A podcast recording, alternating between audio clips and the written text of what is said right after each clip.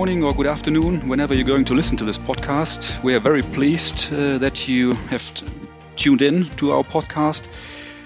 What we want to do today is to discuss the most recent developments at the OECD level. And um, these developments are able to change the international taxation principles as we have not seen for decades, I would say. And if I say it's we want to discuss this, um, it is Isabel Verlin, Giorgia Maffini, and I, Stephan Rasch, and we are all from PwC. And Isabel, do you want to introduce yourself? Thank you very much, uh, Stephan, and uh, also a warm welcome from my side. I'm uh, PwC's global transfer pricing leader, and as transfer pricing is um, a very important theme in uh, particularly the Pillar One proceedings, I'm very happy to join uh, you today for the podcast. Right, Giorgia, you wanna take over? Thank you, Stephan. Good afternoon or good morning to everyone. My name is Giorgia Maffini. I work uh, in tax policy and transfer pricing for PwC, specifically in the UK firm. And uh, I've joined uh, uh PwC only a little over a year ago uh, from the OECD, where I worked on the taxation of the digital economy. Great. So I think we have the right people. Um, my name is Stephan Rasch. I'm a transfer pricing partner based in Munich, in Germany.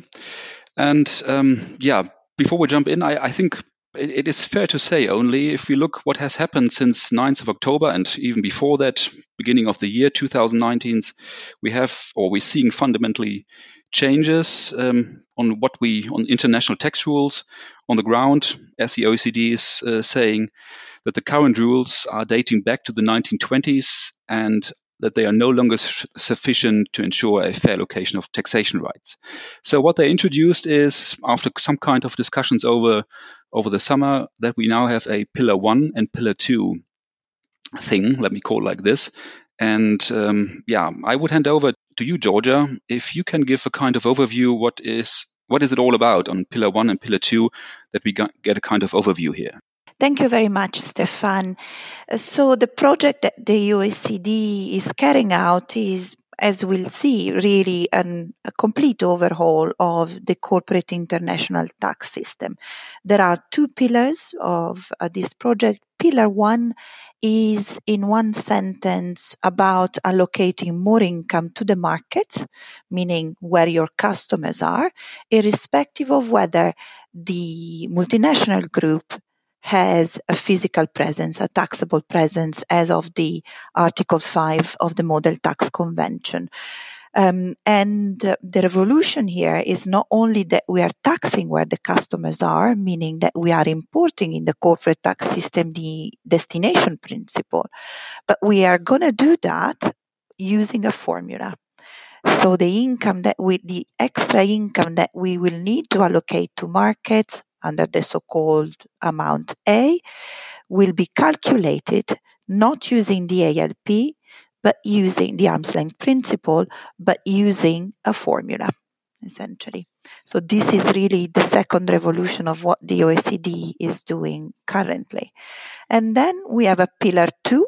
Pillar two is about a minimum tax and there are two rules under Pillar 2. The first rule is called um, Income Inclusion Rule, whereby the headquarter jurisdiction of a multinational, say Germany, will be able to tax the total income of a CFC, of a controlled foreign corporation, if that total income has been taxed below an agreed minimum effective tax rate. There is also a secondary rule says that a market or a source jurisdiction will be able to deny treaty benefits, will be able to deny a deduction if the income related to that deduction ends up in uh, ends up being taxed below an agreed effective minimum tax rate. And really um, important uh, changes in the corporate tax system, more income to the market under Pillar 1, and an effective minimum rate under Pillar 2. Thank you very much, um, Giorgia, for this summary of Pillar 1 and Pillar 2. So, um, Pillar 1 basically is about uh, a recalibration of the allocation rules based on a fairly mechanical set of rules. This is why you refer to amount A, B, and C. while Pillar 2 is more about minimum taxation. So here we are touching on the source versus uh, residency um, aspects of the international tax framework. I have a question on the mechanical set of rules uh, for you, uh, Giorgia. Amount A, you talked about a complete new allocation right uh, it's part of the premium profit or whatever I could call it from a company that is determined on a on a global basis. Um, what will be the basis to calculate amount A? Because there is no such thing as a worldwide tax return. So how are we going to do this? Uh, we think that the OECD has in mind, Isabel, to look at the consolidated audited financial statement for a group and use either the EBIT margin or the profit before tax over revenue or revenue, say, and use that profitability level and say if that profitability level is above an agreed profitability threshold, say 10%, then a share of the difference between your profitability and that agreed, say 10%, will be going to the market. And the numbers in this formula that are, say, 10% of the benchmark profitability will go to the market, where that benchmark profitability uh, we don't know where the agreement will land. We have heard that some countries would like to have a benchmark profitability of 5%. Others, like the US, would be more comfortable with a 10% benchmark profitability. So this is a little bit how the formula will look like and probably the multinationals profitability will be determined looking at the accounts, at accounting rules. So not at tax rules, but accounting rules. Another, uh, this is probably the fourth revolution in this overall OECD project. Thank you for that, uh, Giorgia. And maybe a question for you then, Stephan, um, that is about the inclusive framework. Because I can imagine that um, a lot of the attention is now focused on amount A, but amount B is about um, either a um, result determined based on an application of the arm's length principle or a kind of a proxy to fix a uh, return for routine distribution uh, and sales income how do the inclusive framework countries are likely to look at this in particular? Any thoughts about that? Yeah, well, I, think uh, there are two things we should take into account. The one thing is, obviously, at least I would say, it's a kind of charming idea to say we're trying to fix, if we look at routine returns, that we try to fix those under um, amount B. Um, that's, I would say, a positive thing because that could be for companies looking at these kind of activities uh, be a good sign to say we have a fixed return for that, uh, we can determine that. Um, on the other hand, and looking, I'm trying to look at the inclusive framework countries. Um, there could be very much differences between those countries looking at this. Yeah, we have a kind of routine distribution function here, but what are the differences if we look at a industry like the pharmaceutical industry? If we look like um, other industries, if we look like retailers, can we really go for this kind of argument to say we fix a kind of routine return and um, then obviously other countries like China, to bring in one example, we all know the UN transfer pricing um, manual and the chapter from China, which I really find interesting. Um, they could really take a different perspective. I'm trying, don't try to mix up things here, but if we think about this market premium thing, how can we factor this in? So, what I do expect in trying to answer your question, what I do expect from the inclusive framework countries is that they take very different perspectives on this. And I don't think it will be that easy to find a compromise by saying, okay, we have a fixed routine return for a distribution activity and there's always X percent. Um, I, I doubt that a little bit, to be honest. That's very helpful, uh, Stephan. Um, thank you for that. But we're talking here about uh, allocation of A to the market countries. But what if I am a country that is very well known for important R&D activity? Um, so, in other words, my, my question here is um, for you in particular, because you attended um, the public consultation meeting and you're also a partner in a country that is known uh, for great power um, R&D and so on. If I have an A um, do I need a B and a C? If I have a B and a C, do I need an A above of the B and C? I think that's that's really one of the key points. And let me start, start by saying, if I if, if you if you allow me to argue about this amount A, you have mentioned countries like Germany or other countries where we have quite um, R&D activities, and that's my my first concern overall. Um, because um, when I was attending the OECD meeting, the OECD hearing last week on 21st and 22nd of November on Pillar One, um, that all sounds rather easy. Right. We start with a global consolidated return, and then we extract routine returns, and we come up with something, and we then we start trying to allocate under amount A, if I understand it correctly, for those countries, the market market states, and for those countries uh, where we have the IP um, residing. And so, for countries which are very much driven by R&D, obviously there is much IP to be um, considered. Um, I do have some concerns actually that we really find the right way to allocate this this um, residual amount between these two things, the market states and uh, the IP states. I don't see how this could be a formula approach, and I don't want to go back to BEPS and action points 8 to 10. But I think we have tried to bring in a couple of efforts in determining what is the right amount for IPs. And now we start saying for this particular allocation under amount A, you know what, we do a kind of formulaic approach and say something for the market states and uh, rest it for, of it for the uh, states where the IP is sitting. And I do have some problems in really find the right number for this. And if I, if I may, if I can recur to what I've heard um, in the OECD hearings from different industries, um, they made some suggestions. Okay, we should go for five to ten percent, as George has mentioned.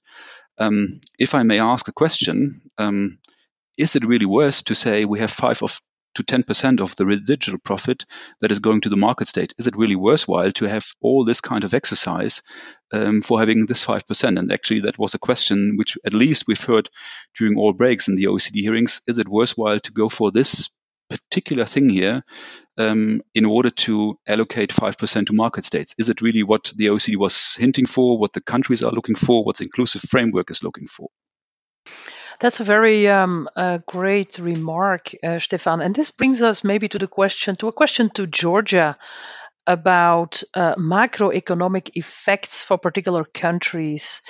Um, any thoughts about that? Because I understand that the OECD's input on the economic effect of uh, the contemplated measures is at this stage relatively limited.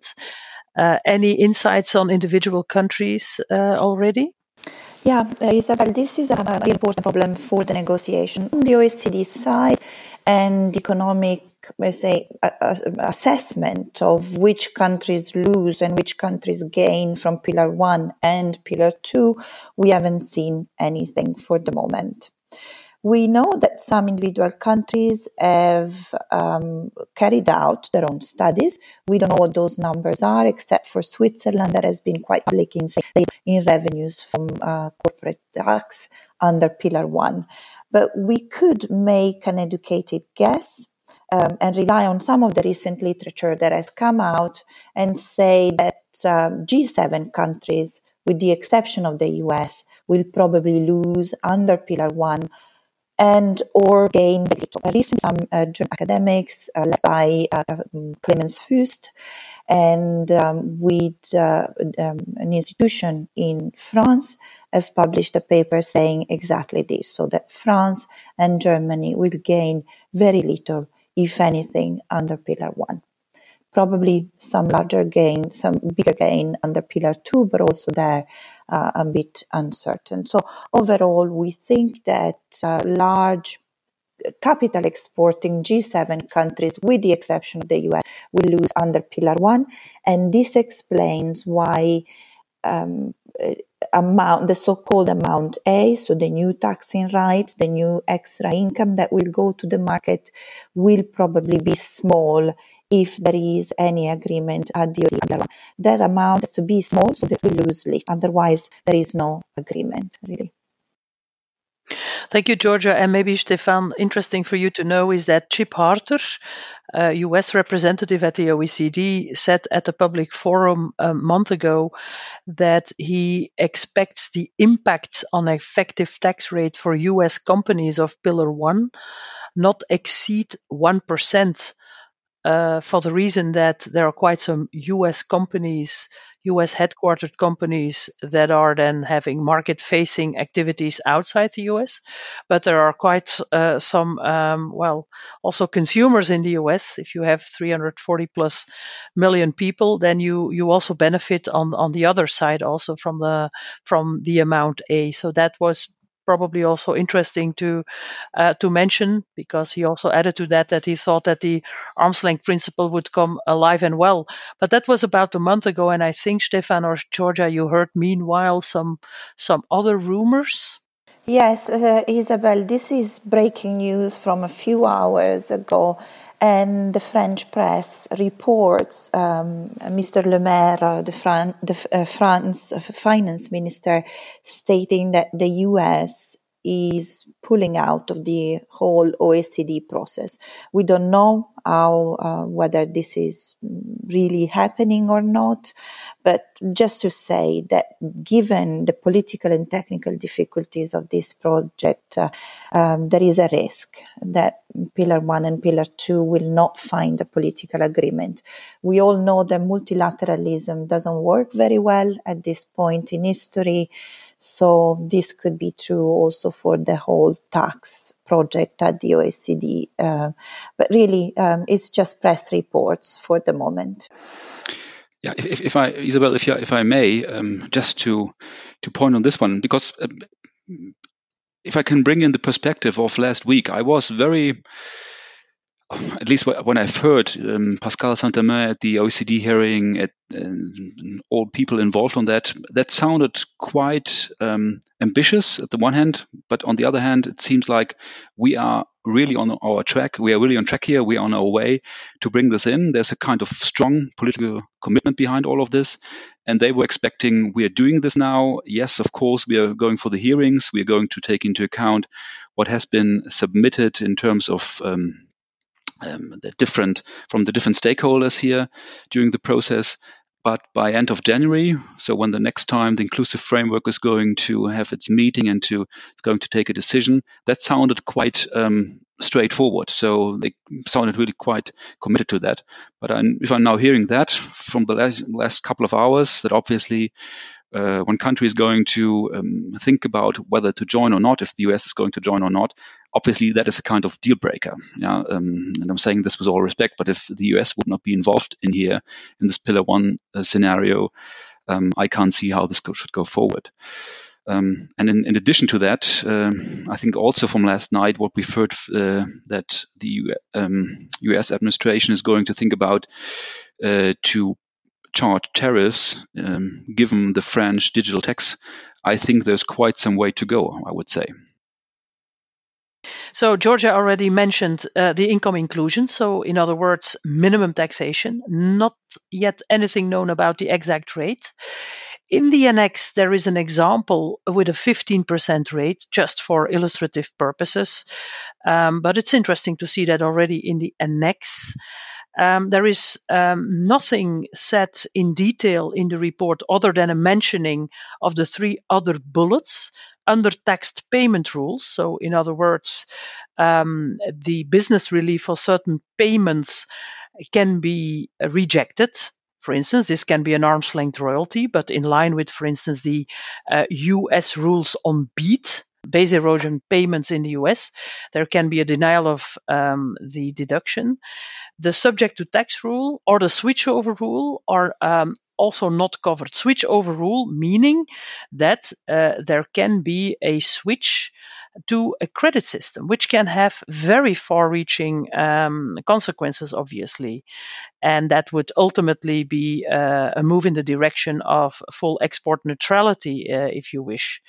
And that can have all sorts of consequences also. For instance, if you're in the EU, uh, what about the consequences also from a treaty perspective? Because if I have an exemption system, I have to exempt as a head office the profits of a branch. But in case of a switch over, this will be, mean that um, there is a um, attraction of those profits to the head office. Well, in that case, we see an override of, of, of treaties. So nothing is said yet in more detail in the report other than mentioning this, the, the topic. Where the report goes in more detail is uh, about, again, how to determine the effective tax rate. So you need to have a basis. And I was saying earlier, there is no such thing as a global tax return. Well, here again, uh, there is a use of uh, financials, and where financials are serving predominantly a different aim, and that was definitely something that we have submitted in our PwC response that was due yesterday, December 2nd, where we are uh, saying clearly that um, an investor uh, needs to read financials because an investor um, has to assess whether he or she uh, contemplates an investment in a company. Well, uh, global fiscal income and profit is something else than that. So a lot of questions were um, voiced by the OECD in that context, and that was uh, what we responded to. Um, a, a, point that was missing as well, and that's my last point here, is the interaction between Pillar 1 and Pillar 2 there is a belief, and that's maybe a bit of a provocative statement, but we put it in our um, reply anyway, is the question whether Pillar 2 doesn't come a bit prematurely. So, in other words, shouldn't we first um, put all the emphasis on Pillar 1 and try to land on Pillar 1, particularly if amount A will stand?